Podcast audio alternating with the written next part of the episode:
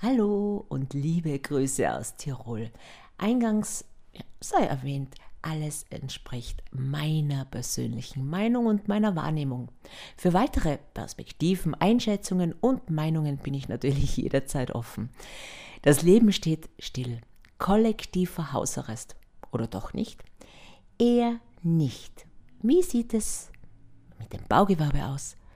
Da ich selbst im Baunebengewerbe arbeite und mein Lebenspartner am Bau ist, sehe ich naturgemäß einige Dinge kritischer.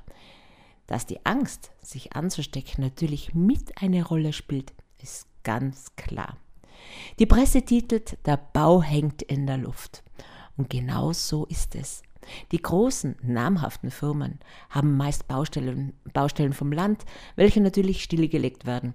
Kein Thema die haben auch meist den finanziellen Background. Natürlich trifft es die, aber umso schlimmer trifft es die kleinen Bauformen. Und dazu muss gesagt werden, da geht es um massig viel Geld. Um Penalen und Reugelder, die können nicht einfach so zumachen. Da besteht ein Bauherr auf die Einhaltung der vertraglichen Leistungen, beharrt auf die Erfüllung einer vereinbarten Leistung, Virus hin, Quarantäne her. Quarantäne her. Das interessiert keinen. Da werden dann Arbeiter, so wie mein Partner, über den Tag verteilt auf vier, fünf Baustellen, zum Kuscheln mit anderen Arbeitern geschickt, zumal der 1 Meter Sicherheitsabstand nicht wirklich eingehalten werden kann.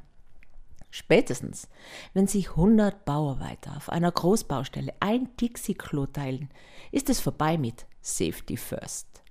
Kleine Firmen, so wie die von meinem Mann, stehen zwischen dem Druck der Vertragspartner, aber auch der beruflichen Verantwortung ihrer Angestellten gegenüber. Und dann die menschliche Verantwortung. Wie gehe ich menschlich damit um, wenn sich einer meiner Angestellten ansteckt? Mir macht diese Situation Angst. Ich kann nur auf meine Kinder, mein Enkelkind, meine Geschwister generell, meine Familie nicht sehen. Aufgrund meiner medizinischen Indukation bin ich ein sogenannter Risikopatient. Ich freue mich, wenn am Abend mein Mann heimkommt, aber ich habe auch Sorge, was er mir da so mitbringen könnte. Bleibt mir gesund und bleibt zu Hause.